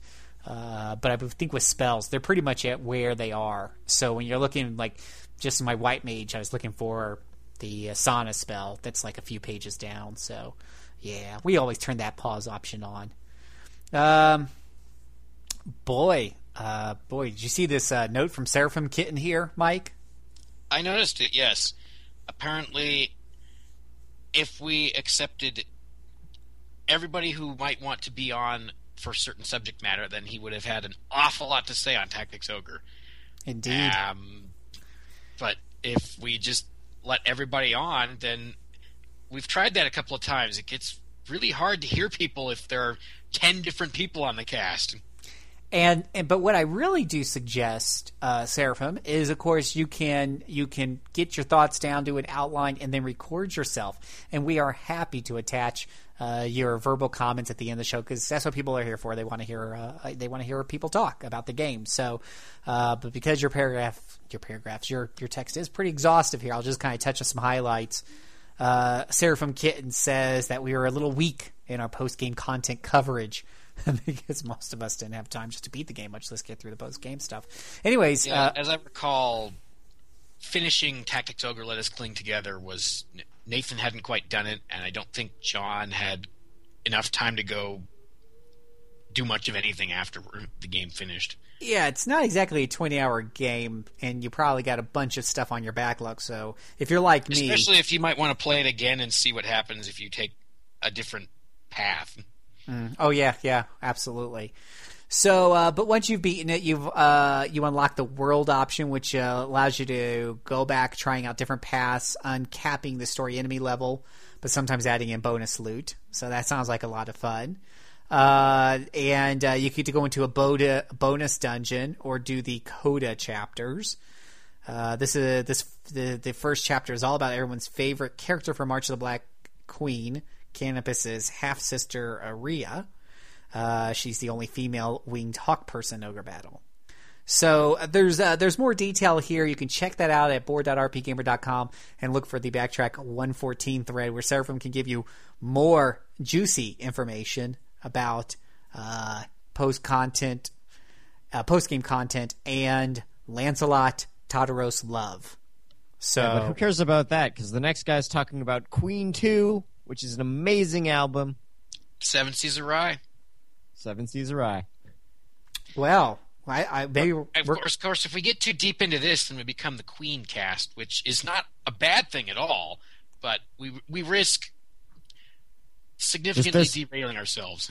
Well, there's also just only so much awesome that can be contained on the internet. and they get, well, I'll see so if adding more true. Queen to the internet is dangerous. It looks like D Chap signed up because that's his first. It looks like he's done one post on the forums. Yeah. So uh, you know what, D Chap, uh, we welcome you to our forums. So happy that you jumped on and posted this. Uh, and and what I'm going to try to do here, I can't promise anything because it all has to do with how much time I have to to edit stuff on the weekend. But I will try to get one or more of these songs that you have linked uh, it at the end of this podcast, uh, so that people can go back and listen to these songs. Unless super we will awesome. commemorating the Fallout universe with Queen, which Yeah. makes a, a strange sort of sense. Well, well, I think I'll do that one song you recommended first to close out the Fallout properly, and then I'll just put these on afterwards. So, y'all, once the podcast is over, if you want to hear great music, great, it's there. And if you are done listening to podcast, just hit stop. uh, let's see, strawberry. Brian May rock. Yeah. Strawberry Eggs says that as a barely related note, the Monster My Pocket toy brand was the reason the Pokemon franchise couldn't be called Pocket Monsters outside of Japan. The names were too similar. I'm really regretful that I have lost track of all the monster in my pocket figures that I once had. I don't know where they are right now, especially after five bucks was a lot of money once upon a time. Remember that when your allowance didn't go very far? And I would buy a stupid monster in my pocket for the Hydra in the front, and I would get 11 other monsters inside that I already had. And I don't even remember what point value the ogre was. It was in there somewhere, and was probably a four or five point monster when you really want the category ones. And I've just killed our audience, and uh, well, that that was my design. Talking about monsters in my pocket. Monsters in your pocket will do it every time. Uh, got some Twitter. Oh, why was it? Why was Tyrannosaurus Rex considered a monster when there were no other dinosaurs in the whole series? Let alone a Category One monster, the toughest of them all. Why is Tyrannosaurus Rex with fists a, a monster? with fists. Because it's a mutant, because it has real hands.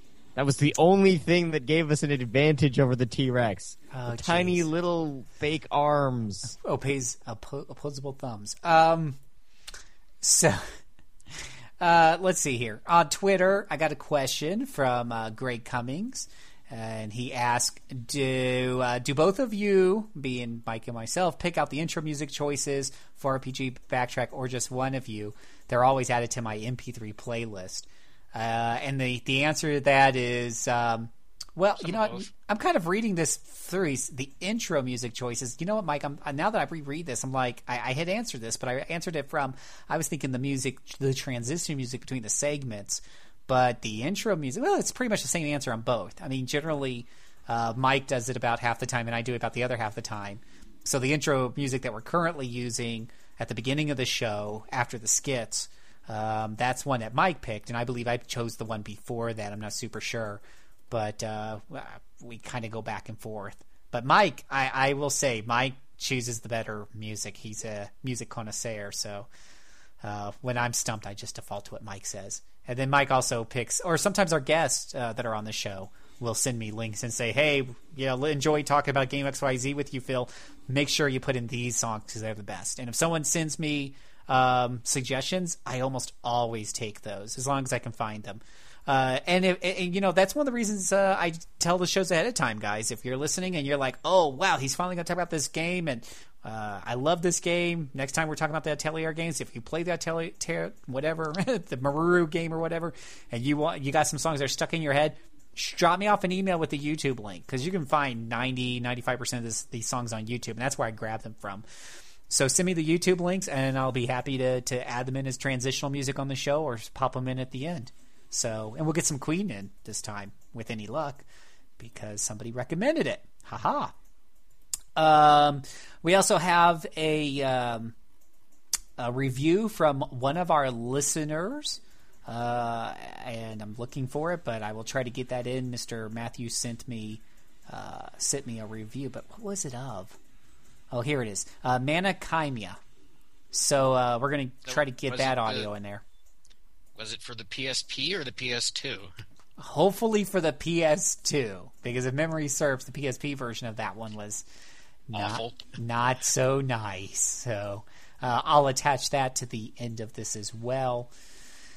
Oh, what else? What else? I don't think I have any other Twitter comments. So, yes, you too can leave your comments or write us emails and get your notes and questions read on the air. You can do that by shooting off an email to jcservant at rpgamer.com. Or if I don't answer that, because I'll always answer you back, jcservant at cyberlightcomics.com. A little bit easier to handle would be Twitter. I'm at jcservant. Facebook, I'm forward slash jcservant.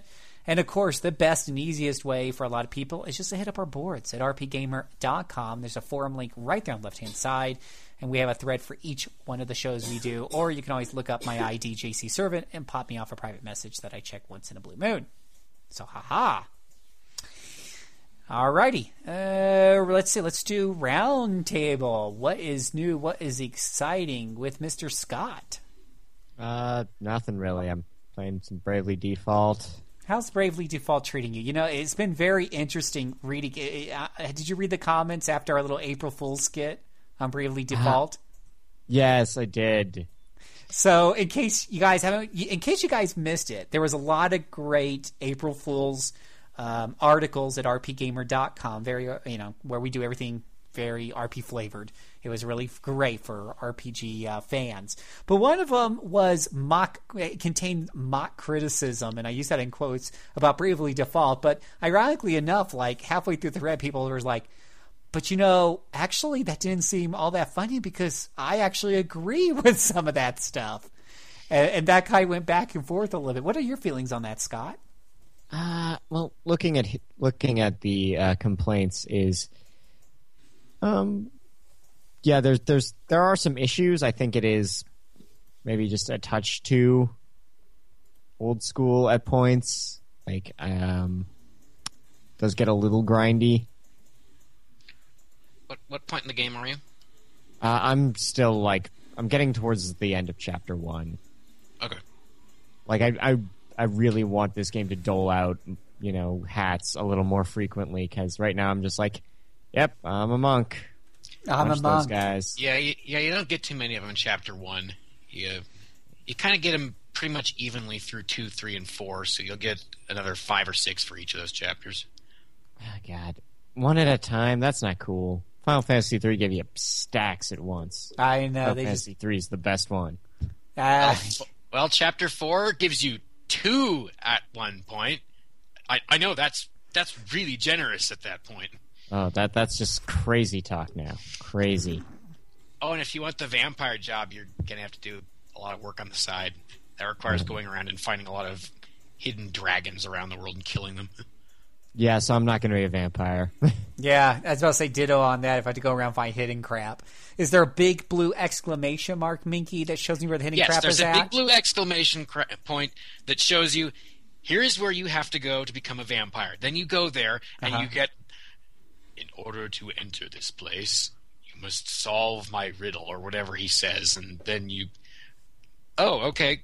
Well, it, it involves these these gravestones or whatever that you you might have spotted one already in the world. So just remember where all those gravestones are Oh because no! you have to go back to all six of them. Yeah, no vampire for me. Um, Yeah, yeah, yeah, no vamp- no vampire. vampires. No, No Scott and I are on the no And vampire, vampire bandwagon. pr- vampire is pretty much the blue mage. So if you want to use it well, then you know what you have to do. You have to Oh. go get attacked by enemies. Oh yeah, I suck. at- Double no No, double. Yeah, you've completely unsold me. It sounded cool at first, vampire, awesome, vampire class, but now you've totally unsold me. You know, in playing Final Fantasy V or any of the Final Fantasy games where I could do different jobs or different abilities or whatnot, anytime there's a blue mage, even in Final Fantasy IX, you have the I forget her name. Uh, it starts with a Q, but you got that lady Quina? Quina, thank you, who Wait, has Queen. You've said that Quina is female. That that infers that you know the gender of whatever the hell Quina is. I flipped a coin and I decided Okay. female.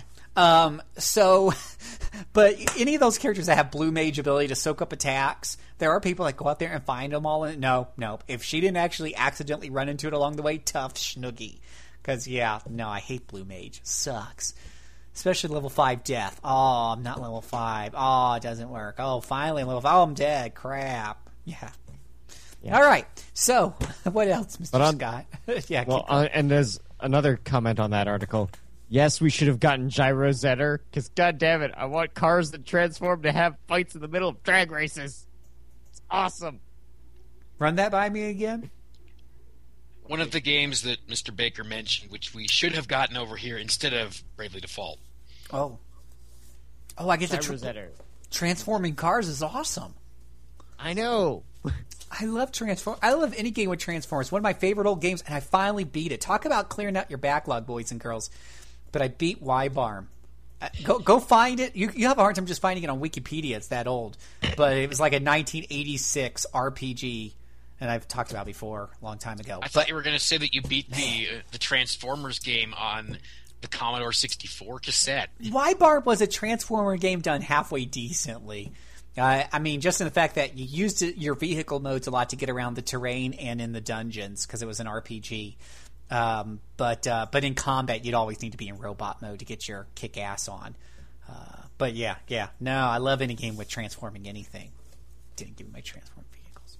Anything else, Mister Scott? Transforming cars that have fights. It's awesome. They have what? They have Fights? fights. Oh, fights! Oh, holy hell! well, Twisted- drag racing. So it's like Twisted Metal meets drag racing meets Twisted Metal. All right, well, you sold me. I love Twisted Metal. But Transformers. Oh, meets Transformers. Oh, hell, that's even more fun. Man. And yet the Transformers games don't do that. No, they don't. I do like the newer Transformer uh, video games for the most part. Uh, I on Steam, I would play. Th- my friends would buy them for me, and I would just tear through them. Thankfully, they're only twelve or thirteen hours. Uh, the, the, those new ones have done a decent job, but I don't think you can. Uh, yeah, you can play with other against other people, I suppose, but it doesn't really. You're right. It doesn't really like really capture that feeling, and it doesn't have any racing. It's really just most of the time you're just in robot mode, strafing and trying to knock out the other guy. Transforming at the right time can occasionally help you out, but it doesn't really capture that. That what was that? What's that first rock and roll racing? Remember that one? Didn't y'all play Yeah. that one? Oh man, we played that for hours. One of Blizzard's uh, you know really early early games. Just so much fun. If you could play that emulator, uh, just a great game to play with your friends. So what else? What else, Mr. Scott? That that's all I got going. Just doing boring real life stuff. Otherwise, Boring real life. What's your problem? I updated to version 2.05 of Audacity today. Did it break moved you like of it break me? No, but it moved some of the buttons around. That's gonna bug me. Ah, that's what that's what Microsoft does all the time though. Like every new Windows version or Office version, I'm like, what's different in Office 2010? Oh, we've moved the ribbon around or the icons around. No other improvements, but we've moved the buttons around. Great. So now you've you've let me know I shouldn't download the newer newest version of Audacity. Good. I won't do it. Haha. Assuming you don't already have version 2.05. I know I might already have it. uh, what's up with you, Mr. Minky? Oh, let's see here. I played. What is it? What is it? I played about 25 minutes of something called Heroine's Quest: The Herald of Ragnarok. mostly because Mac asked me, "Hey, do you think we should cover this?" And what I got was kind of an well, already it's interesting because it asks me, "Do I want to be to play this in English or Magyar?" And for all five people listening to us who speak fluent Magyar, here you go. Finally, a game that caters to you. Uh, and so far, yeah. I can't think of any other games I've played where that was the other language option. Well, Yeah, for all the Hungarians out there in the world, here you go. This is for you. Was the game made in Hungary, or were they just feeling particularly obtuse? I'm not quite sure yet. All of the I can't find all of the information on this thing yet. Uh, it's it's a free to play thing on Steam. I put points into my character and then got a quick combat tutorial which involves you know if you're blocking or dodging then hold the button. Don't just click it. You'll stay in that position longer. Um, and mostly it reminds me of LucasArts adventure games from the 90s although the pe- when the people talk, only their mouths and an occasional eye movement happen. So the rest of the face just stays completely still. That's kind of freaky to me. It's got that filmation thing going. Yeah. Kind of freaky. So uh, I haven't played enough to make any firm judgment, but uh, it's interesting. It's got more in common with an adventure game than an RPG so far, but again, I'm so early that I can probably blunder into a bunch of ogre fights and say, ah, here's where the RPG elements are. Because you do get a bunch of points at the beginning to uh, to respec your your character's skills in some way. Uh, soon, given that I'm almost at the end and I'm not getting the true ending, so it will end sooner, I will finish Agarest. Why? Why would you even start Agarest? I'm trying to Say remember. it. As I recall, Mac came to me at the beginning of October, which tells you how long this stupid thing has been dogging my life, and asked, you know, this, other people have tried this thing, and they couldn't make it. Do you want to try it? And then I, for whatever reason, he gave me a Steam code, and I downloaded Agarest, and I began to play it, and I said to myself, wow, this thing is this thing sucks, but whatever, it doesn't suck enough that it's actually painful to play. It's fairly easy to win, and then you just keep playing, and it ramps up the difficulty. Agarest doesn't care that you put it on easy. Agarest says, "Oh, you think it's easy? Well, here we're going to make the enemies faster, so that unless you have your first character act immediately, they're going to spank you all over the place." I can hear Idea Factory's developers laughing right now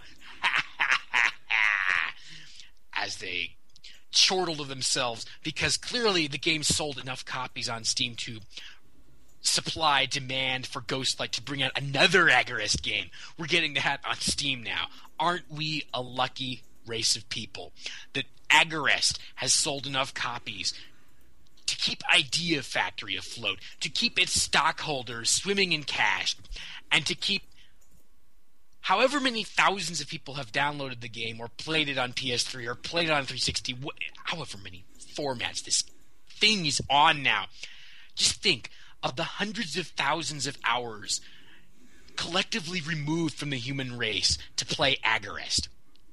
And then come up with any justification. Please, I'm waiting for a justification that says this is a good thing. So, um, uh, no, I, I think I've. I, I'm rapidly working up to a cough here, and we don't want to hear that. Uh, I'm close to the end of Arc the Lad 2. Fun game. Inventory is annoying. Lack of save points is annoying. Otherwise, it's a fun game. I hear that the final boss is a real jerk, so I'm prepared to do a little more grinding just so that I. Because apparently you can get in there and have a point of no return with enemies that don't respawn in the final area, and that's just what you need, right? Mm-hmm. So I'm. I just went through a time travel segment. I don't know why that was in the game, but uh, okay, sure. Um, what else? What else? What else? What else? And I'll mention one movie just because it's pretty cool. Hell's Angels. If you, either of you see The Aviator, No. that's the movie Howard Hughes was trying to make at the beginning of The Aviator. And I can see the, mo- the money on the screen because it's it cost several million dollars in the late twenties. There's a freaking mid-air collision captured in this thing, and I didn't see any parachutes, so maybe the pilots died. That's pretty awesome. And then he freaking rebuilt an entire dirigible just to have the thing blow up for the climax of the first half. That's pretty cool. And then for uh, for when the movie was seeing its premiere, he actually hired Daredevil pilots to buzz the theater in L.A. Howard Hughes. That was an interesting man. And uh, I'll let you go now, Phil, because I actually do have to cough for a minute, and nobody wants to hear that. Still plugging away myself on Bravely Default, uh, just a little here and there. I don't think I've even made that much progress since the last show, but I'm in chapter two myself. So yeah, I've got a few more classes under my belt. Um, but yeah, they, it does kind of trickle them down to you. And, and you seem to kind of hit this wall. I, I I thought that there would only be like ten levels to each class, but no, there's more. and I think and- it's 15 total, either either 14 or 15. 14 or 15 and boy does the job point requirement go up significantly once you hit 10 oh Yes, my it does. stars yeah that's for your hardcore I think you go up from 800 to it's either 3,000 or 3,500. Yeah my jaw hit the ground I was like wow they, they they're really wanting you to diversify or something or you just got to be um, really co- committed. Of course, you know, coming off of Final, Final Fantasy V, where I'm playing, where you only get one or two job points per battle, and Bravely Default, where it's actually been ramping up, and I'm getting more now. You want to not spend too much time in Act One, Scott, just because the job points get better and better as you go on. Um, especially after, gosh, I think I'm getting double or more than what I was getting in those early, you know, Chapter One battles. There is a job which allows you to get more job points in your spoils, but I, I don't think you have access to it yet. And I can't even remember which one it is. Yeah. Huh. So that's that's been pretty cool. oh, Uh, how's the strange journey going? it ain't going nowhere. Now I'm gonna change my. I think I think it's beat me. I think I think that game's. I hate that game now. Damn dungeons. You know this is this is one of those times where I actually wish I had the mapping capabilities that you got on uh, Etrian Odyssey, where you can leave notes and stuff. But I really feel like I've got to resort and not just resort to, but really dig into a FAQ to figure out how to get through the game next. And I just I hate games that, that really pushed me to go into a FAQ. But I know some people beat it on their own. Somebody wrote that FAQ. But dang nab. No, I think he was just working on a Japanese FAQ. he was working off a Japanese FAQ. Uh, I just hate, I just hate, and I hate, and, I, and it's why reason why I didn't want to do the vampire class. I just hate it when I don't know where to go next. That just drives me bananas. Or, or you know it's in this dungeon, and even after reading an FAQ, I got a general idea where I'm supposed to be. I still can't figure out where in the hell the guffin is at. Grrr. It's reminding me of our favorite game, Mike. What? I, I'm sorry. I, I'm deliberately refusing to let those words coalesce in my mind. So, uh, let's see here. Uh, haven't really gotten any, got Second Son, Infamous Second Son, really pretty. Haven't got too far in that one either, though. Just really haven't had a ton of time to play. And, and one time we ha- have had to play in the last couple weeks, actually, I've been going to Diablo 3. Holy freaking cow, it's so much more fun now. It's just, they got that loot system rebalanced. They got the randomized areas everyone's been screaming for with the adventure mode. Uh, it's just whether you got 20 minutes or you got a few hours. It, it's just fun to jump into and farm some uh, farm some loot and watch your character get stronger in that, or level up one of your alts with some friends. It's it's definitely a much better experience. Was before I would have given the game a you know a 3.5 myself maybe yeah now i don't know if i'd push it to a four originally but right now it's it's darn well close to a five it's like a 4.5 solid it's just a it's just a ton of fun So, and I got relatives in it. My dad's in it. Uh, my brother-in-law's in it. My wife's in it. So, if you want to join us, Dad's in it. yeah. I mean, remember and remember, boys and girls, a family that slays together stays together. So if you want to join, if you want to join us, uh, my Blizzard ID tag is JC Servant Pound sixteen seventeen. So you can add me as a Blizzard friend, and, and we can go run some crap together. It's, it's just, but uh, it's a ton of fun. And I've got uh, what's his name, um, anime anime man, jumps into my games once in a while, and we do a run or two. So it's fun running into other people from RP Gamer and being able to play that with them. Hmm. And yeah, I mentioned I got the new computer and I'm downloading Mass Effect since we're going to be talking about that soon, I've been told. So I need to get off my lazy ass and play some Mass Effect. And now that I got a new computer with a graphics card, a kick ass graphics card, I should really be able to bump up the graphics. But it did One necessitate. that you will not need to have a fan focused on all the time, right? That's right. We no longer have the fan blowing on the computer. This thing is slick, and and, and I'm tell you what, they're not paying me to do this, uh, but I will put in a plug for Puget Systems. Uh, that's P U G E T. Uh, they build custom computers. They're from Washington. Now, I did some price searching here in Utah first because I'd rather buy locally. But uh, the local guys were quoting me five hundred dollars more for the same system. Uh, so Puget not only had the best price, but their service is second to none. They ship it to you in a box within a box with a frame and everything else, so it doesn't get damaged. And uh, and this is just a, a it's it's not the most it's not the most gaming looking rig. It is big, but it's not like got flashing lights on it or anything. But it's extremely pro- practical in how it works. It's got fans upon fans. It's super quiet. I can't even hear the fans. My old computer, before I even had the fan issue, I had to put an outside fan on. I could hear it when the fan was turned on. You don't hear this fan. It's it's like the silent killer. It's just it's wonderful. I can't even tell. Normally, you can tell if a computer's on in a room. If everything else is shut off, you can hear the fan. Not this one. Um, but uh, yeah, it's just really well put together. No bloatware like certain other computer companies will do when they sell you a computer. Um, it's just what you need. They give you all the disk and the backup, very neatly organized. The system is very well documented.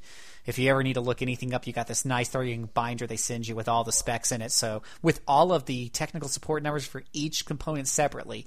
So if you ever need to do any research and call them up, you can. The, the system itself comes with an unlimited labor warranty. Parts are covered for a year. So unless you want to pay extra, which I never do, because rarely if I have a problem with the computer, it's within the first three years. It's always you know after that. But uh, yeah, super super great. And uh, so now I, I need to play a game worthy of pushing the. I, I load up Tomb Raider because I bought that on a Steam. I had Tomb Raider on the PlayStation Three, where I you know originally played it, and it's a gorgeous you, game and you don't have it anymore. and I still got it on a PlayStation 3, but it was on Steam sale for like five or six bucks. And I heard, yeah, it went, you know, just like most Square Enix games. By the way, I didn't buy Lightning Returns because I know that I could probably look it up now. It's probably down to 20 bucks. I mean, the, the Square Enix games just fall like a rock. Well, Tomb um, Raider was a sales disappointment, don't we remember? Oh, that's right. O- only sold. Not, well, did you hear they redacted that and they said, okay, now it's sold enough. Well, well, it hit the it hit whatever bizarre expectation they had of it after a year. Yeah. Yeah, that that's It's like that's- only the best launch in the fan- franchise history. Yeah, yeah, exactly, Scott. It was like, really, guys? Um, shoot. Anywho, um, Obviously, that wasn't good enough. It needed to hit uh, Madden levels of sales. Uh, let's see here. So Lightning Returns came out sixty dollars. It is down to forty six dollars on the PlayStation Three, and forty two dollars on the Xbox Three Sixty. And I want to say it came out a month ago. Give it another month or two that this thing will be in the twenty dollar bargain bin. Um, I so think it's been out two months now. Okay, so it's a little slower than the other ones. But uh, Tomb Raider, Tomb Raider hit the twenty dollars. Obviously, Square Enix found the right marketplace. People want their Lightning. Yeah, Ah. that's what we were all. That's what we were all begging begging for, four yeah. years ago. Yeah, more more more lightning. lightning. with costume changing, no less. With X two, yeah, X two meets lightning. That's exactly what we're demanding. Um, so anywho, uh, so the yeah the Tomb Raider on the Steam sale was like five or seven bucks. So I knew I had heard the graphics were better. I bought it, but I never installed Have it. you turned on TressFX? Oh my- Turned on TressFX. so I loaded onto The this next new machine revolution in in hair in hair physics, right? Is it the hair Yeah. physics? I understand. hair, phys- hair physics. It is pretty I, I mean, it's a little kooky at times. I mean, sometimes that hair is in a position you're like, that doesn't look quite natural. But other times you're like, holy crap, the strands are actually separately kind of rendered. It's actually kind of, you know, spread out over her shoulder. One moment it's clumpy, the next. It's not like just always a clump like it is in most 3D games when they're, most games avoid long hair just to begin with. Um, for, you know, because that's really hard to, to, to, to really do properly. Um, I I think the last I was actually present, actually I like Final Fantasy 12's hair. The the one with the long hair on the rabbit chick, whatever her name was. I thought for a texture work that wasn't too bad. But uh, and of course PlayStation 3 is some interesting hairdos. But uh, but yeah, this one, holy cow, it takes it up to a new level.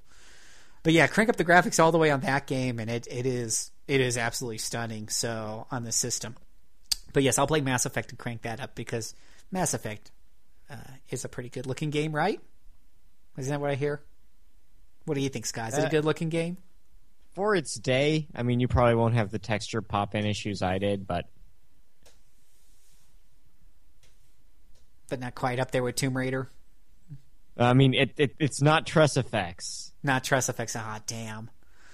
Uh, probably all the lady characters have short hair or bald heads. That is that is true. Yeah, I knew it. Dang it. That's always a cheap way out. Uh, anywho. So, yes, I'll, I'll try to get into some Mass Effect and stuff. Uh, but I was downloading on that evil EA Origin as we speak. Grr. Evil Origin. Oh, well, gotta get. And yet EA is not responding to your complaints with anything like a revisement of the system. Hmm. no. But you can get Dead Space One for free. Yeah. Oh yeah, yeah. I suppose you could. I've got Origin for the Mass Effect trilogy. They had like a, it was like fifteen dollars or twenty dollars, so I snapped it up during one of those sales. And I got a lot of Sims games. My wife loves Sims, so I got lots of Sims. Dragon Age one and two. I think one of those is not on Steam. And then of course the Command and Conquer series. Awesome, awesome RTS series, especially two and three. Red Alert two and three. Oh my gosh. Whew, Command and Conquer 3, a blast. Command and Conquer 4, the one EA did sucks. They ruined Command and Conquer. Anywho, EA bashing? That's Yeah. that's completely new. get out. But you know what we won't bash? We won't bash RP Gamer. Your home for news reviews and the best community on the net. So check it all out. This is all supported by rpgamer.com. So uh, do us a favor, go on to iTunes, leave us five stars, uh, write us comments on our forums, let uh, let people know that you enjoyed the show, so that they don't kick us off the air or something along those lines. Surprised they haven't already. The powers that be are very patient. Uh, as I mentioned before, you can you can write to us at JC Servant at Twitter. Uh, Mike, do you do Twitter? I do have Twitter. Do you Jimmy- do you do Jimason. Twitter? Jimason, okay. You're also you're also on good old fashioned email. Mm-hmm. Albert Odyssey at hotmail.com. All right. What about you, Mister Scott? Uh, what emails? Huh? Yeah, you even do that. What's your Twitter handle, bud? Uh, I'm at Fowl Sorceress. That's uh, spelled um, as um, an unple- as a uh, magical duck, not unpleasant female mage. Unpleasant female mage. So uh, yeah, unpleasant, yeah, that's funny. That, that's hilarious. That that's that is true though. Um, so yeah, you can follow any of our tweets, and if you want to uh, see what we do outside of RP Gamer as well as on RP Gamer, and if you just want to follow the RP Gamer stuff, you can do that by following at RP Gamer, I believe. Uh, it's on Twitter at RP Gamer or Facebook.com forward slash RP Gamer. So lots of ways to stay connected with RP Gamer. So do that, right? Mr. Uh, Mr. Mike, Mr. Scott, thank you for being on the show. Any last words, Mr. Scott, before we head off? It's past my bedtime. Alrighty. Uh, Mr. Uh, Mr. Minky, any any famous last words for us tonight? Uh, I need to go refill my water glass because it helps to sta tamp down the coughing urge. Wait, As nobody, will dark nobody wanted to hear chocolate. that.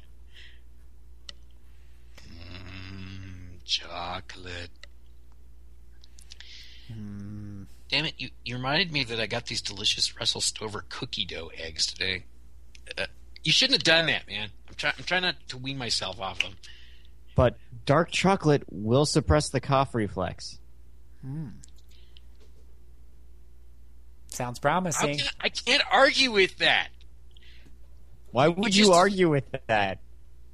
I wouldn't, except that I try not to eat late at night, and, and I know it's not very late for me, for me compared to you, but uh, It's chocolate, all right, I, Mike. I give, Just a I couple give, scoops. Scott.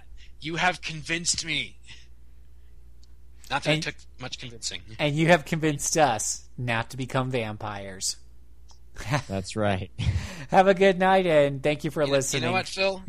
At least, even with all that rigmarole, becoming a vampire in Bravely Default is better than becoming a vampire in Twilight. This is true.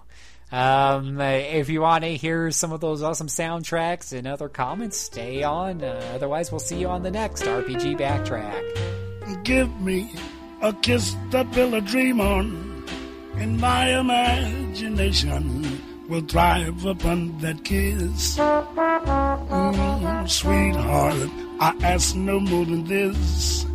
A kiss to build a dream on. Mm.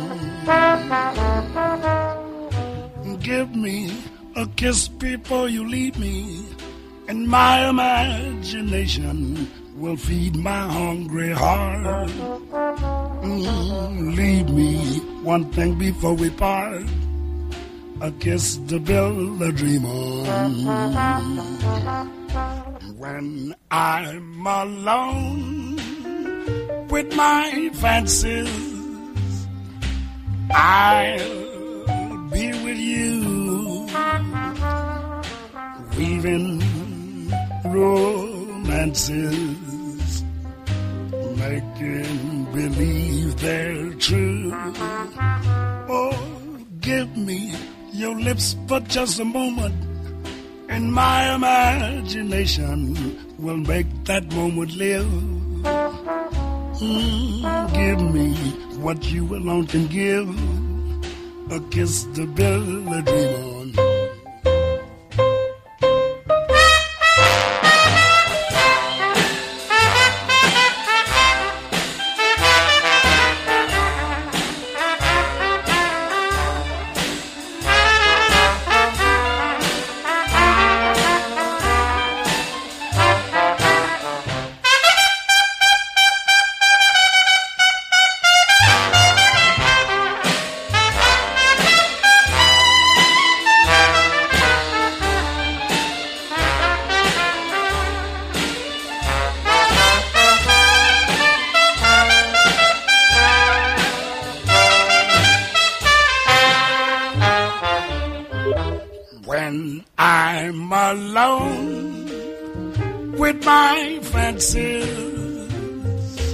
I'll be with you, weaving romances, making believe they're true. Oh, give me lips for just a moment, and my imagination